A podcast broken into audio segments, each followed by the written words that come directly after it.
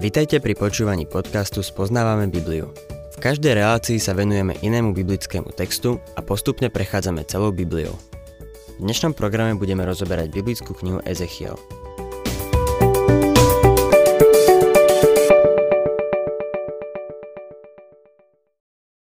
Milí poslucháči, 12. kapitola uvádza časť, v ktorej prorok Ezechiel ďalej hlása, že súd sa bezprostredne blíži no ľudia ho nechcú počúvať.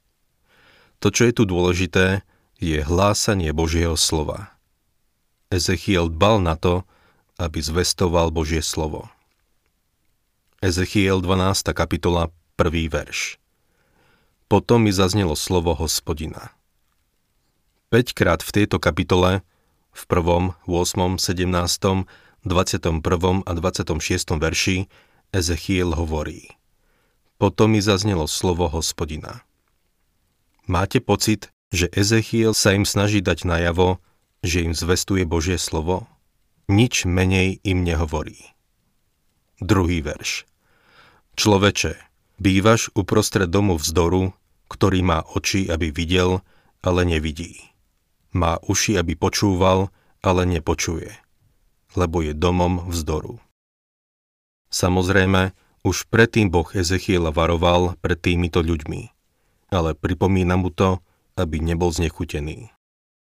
Ešte na začiatku izraelských dejín Boh povedal Deuteronomium 29. kapitola 3. verš Hospodin vám však dodnes nedal srdce, aby chápalo, ani oči, aby videli, ani uši, aby počuli. Oči mali zatvorené a uši zapchaté. Ezechiel nebol jediný prorok, ktorý potvrdil túto pravdu. Podobne sa vyjadrovali aj Izaiáš a Jeremiáš. Okrem toho, skutky apoštolov končia týmito slovami. Choď k tomuto ľudu a povedz. Budete len počúvať a počúvať, ale nepochopíte. Budete len pozerať a pozerať, ale neuvidíte. Lebo otúpelo srdce tohto ľudu. Ušami ťažko počuli, aj oči si zažmúrili, len aby očami nevideli a ušami nepočuli. Aby srdcom nechápali a neubrátili sa a ja ich neuzdravím. Títo ľudia mali zatvorené oči i uši. Dnes, keď ľudia hovoria, že nedokážu veriť, nie je to mentálny problém. Je to záležitosť srdca. Nechcú uveriť. Niektorí vravia, že majú mentálne výhrady, mentálne prekážky, ktoré nedokážu prekonať. Milý poslucháč, tvoja mysel nie je dosť veľká na to, aby prekonala čo len jednu malú prekážku. Problém nie je v mysli, ale v srdci, vo vôli človeka. V živote človeka je hriech a ten sa nechce obrátiť k Bohu. Nechce v Neho veriť.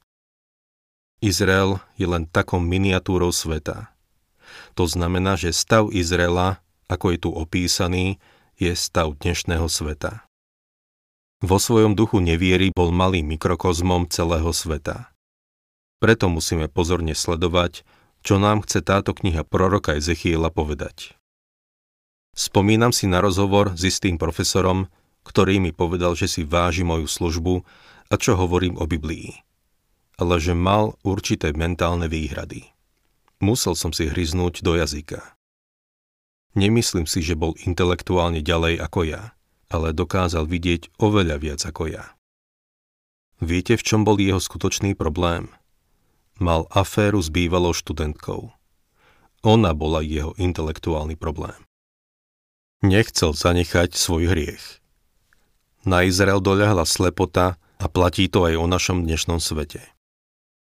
Kvôli neviere Izraela Ezechiel im nielen povie podobenstvo, ale im ho aj názorne predvedie. Ezechiel bol brilantný človek, ale takisto si myslím, že mal dobrý zmysel pre humor. Rád by som videl jeho tvár, keď predvádzal niektoré z týchto vecí. Myslím si, že by mohol byť ochotníckým hercom a svojim hereckým umením sa musel zabávať. Čítajme ďalej 3. až 6. verš. Ty však človeče, Zhotov si pútnický výstroj. Vysťahuj sa akoby do zajatia vodne pred ich očami a odsťahuj sa zo svojho miesta na iné miesto pred ich očami. a zda to pochopia, hoci sú domom vzdoru. Svoj výstroj vynies ako výstroj do zajatia vodne pred ich očami. Večer výjdi pred ich očami ako tí, čo idú do vyhnanstva. Pred ich očami prebúrej stenu a potom výjdi cez ňu. Pred ich očami vynášaj veci na pleci, za tmavej noci výjdi a zakry si tvár, aby si nevidel krajinu. Lebo som ťa dal zaznamenie pre dom Izraela. Poviem vám, toto je dobré. Toto Ezechiel urobil. Vošiel do domu, domy boli vtedy mimochodom hneď na ulici. Pobalil sa, ako by išiel na výlet, prebúral sa cez stenu a vyšiel na ulicu. Predstavte si, aký to muselo zanechať dojem. Človek sa prebúral cez stenu aj so svojimi kuframi. Ľudia sa museli pristaviť a pozrieť sa, čo sa deje. Tu v Pasadene nie sú rozkopávky na cestách ničím novým. Toto mesto sa s nami vlastne zahráva. Rozkopú jednu ulicu a tak si vyberieš inú cestu. Potom prídu na to, ktorú novú cestu používaš a tak rozkopú aj tú. Je to veľké puzzle, niečo ako bludisko. Stále si musíš nájsť cestu, ako sa vyhnúť rozkopaným cestám. No mám pocit, že keď Ezechiel vyšiel uprostred cesty aj so svojimi kuframi, bolo to niečo nové. Ľudia sa pristavili a opýtali sa. Kam to ideš? O čo tu ide? A Ezechiel mal pre nich odpoveď. 8. až 12. verš. Potom mi za rána zaznelo slovo hospodina. Človeče, či sa ťa nespýtal dom Izraela, dom vzdoru, čo robíš? Povedz im. Takto vraví pán hospodín. Tento výrok sa vzťahuje na knieža v Jeruzaleme i na všetkých z domu Izraela, ktorí tam bývajú. Povedz, ja som znamením pre vás. Ako som urobil ja, tak sa stane im. Pôjdu do vyhnanstva ako zajadci. Knieža, ktorej uprostred nich bude niesť svoj výstroj na pleci za tmy a odíde. Prebúra stenu, aby mohlo výjsť. Zakrie si tvár, aby svojim zrakom nevidelo krajinu. Citkia bol na tróne v Jeruzaleme a falošní proroci hovorili zajadcom. Pozrite sa, Nebukadnesar už dvakrát obliehal Jeruzalem a odvliekol zajacov. Ale nezničil mesto, nevypálil chrám a kráľa nepopravil. Čo skoro sa budete môcť vrátiť. Nie sa čoho obávať. Ale Ezechiel hovorí, mám pre vás novinu. To, čo som práve urobil, je obraz toho, čo sa stane v Jeruzaleme. Kráľ, to knieža, to je Citkia, si myslí, že je chytrý. Myslí si, že sa mu počas obliehania podarí z mesta preklznúť, ale nepodarí sa mu to.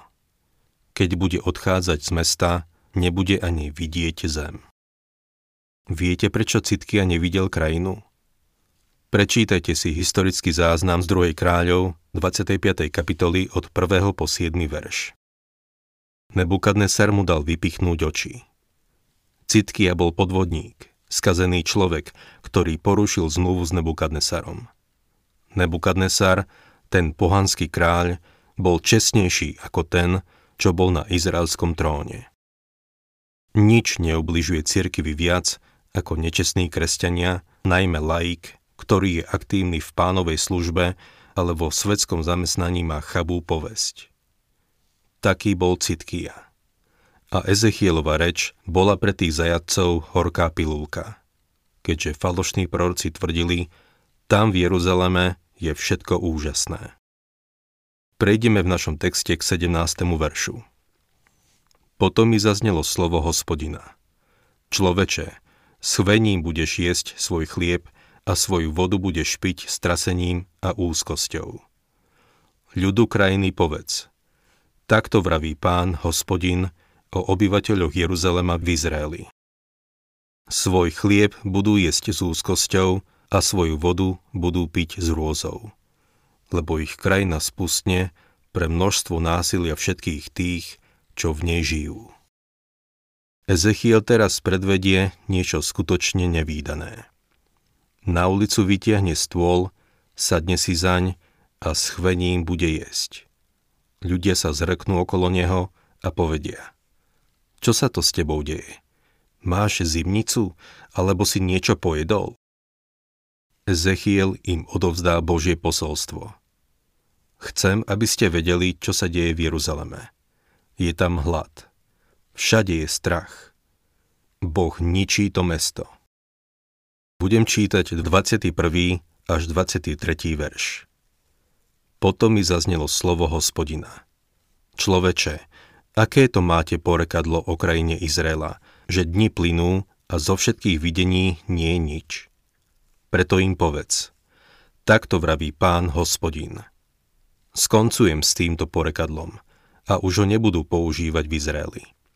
Povedz im však, blížia sa dni, keď sa splní každé videnie. Ezechiel vraví, Boh mal trpezlivosť, ale už má toho dosť blíži sa zajatie a Boh už nebude viac otáľať. 28. verš Preto im povedz, takto vraví pán hospodín. Neoddiali sa už žiadne moje slovo. Slovo, ktoré vypoviem, sa splní. Z nevýrok pána hospodina. Každý chce veriť v nádhernú budúcnosť. Milý poslucháč, jediná krásna vec, ktorá je pred nami, je to, že jedného dňa Pán Ježiš vezme svoju cirkev zo sveta. To je jediná nádej, ktorú máme. Tento svet sa nezlepší a nebudeme mať pokoj. V dejinách bolo iba 200 alebo 300 rokov mieru. Človek nebuduje nový svet, ako si myslí. V 13. kapitole máme proroctvo proti falošným prorokom, pseudoprorokom a prorokyniam. Všimnime si, že ženy sa v tomto angažovali. Postrhli ste niekedy, koľko siekt a kultov bolo založených ženami alebo v nich zastávali popredné miesta? Možno nie je populárne o tom hovoriť, ale bolo to tak začias Ezechiela a je tomu tak aj dnes. Ezechiel pokračuje vo zvestovaní hospodinovho slova. 13. kapitola 1. až 3. verš. Potom mi zaznelo slovo hospodina. Človeče, prorokuj proti izraelským prorokom, ktorí prorokujú. A povedz tým, čo prorokujú z vlastného srdca. Počujte slovo hospodina. Takto vraví pán hospodin. Beda bláznivým prorokom, ktorí idú za vlastným duchom bez toho, aby niečo videli. V čom bol problém? Títo proroci prorokovali z vlastného srdca.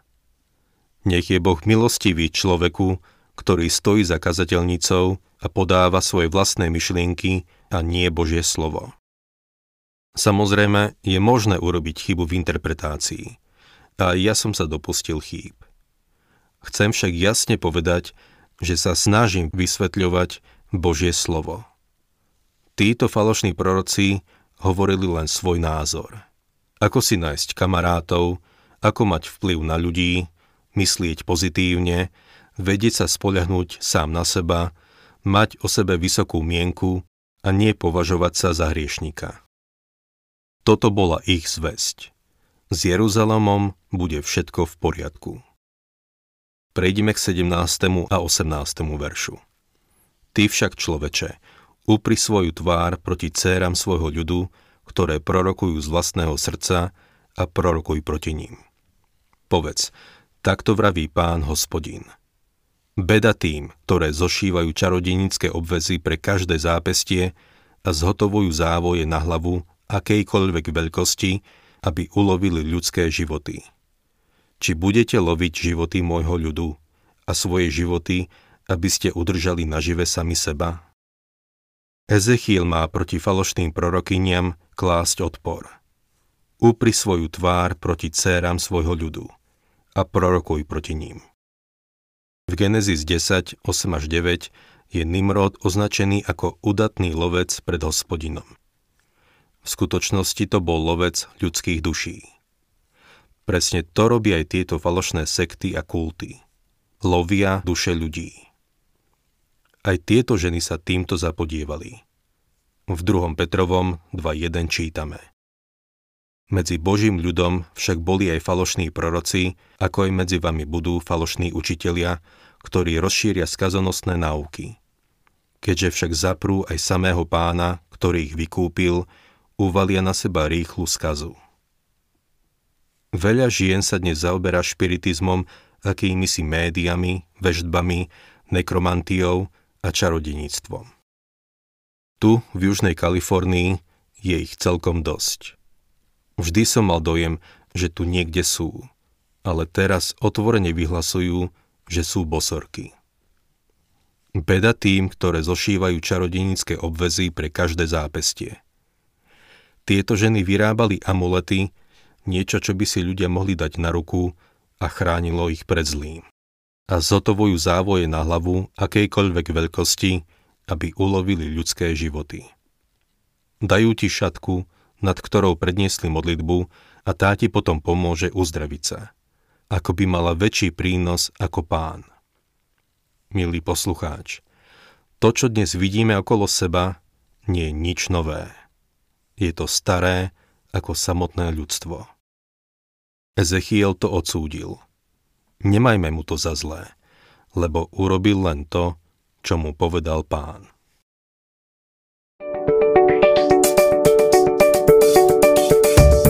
Ak sa vám páči program Spoznávame Bibliu, budeme radi, ak ho odporúčite svojim známym a dáte like alebo nás začnete sledovať na facebookovej stránke Spoznávame Bibliu. A ak vás niečo oslovilo alebo zaujalo, napíšte nám cez Facebook alebo na adresu spoznávame.bibliu zavinač gmail.com.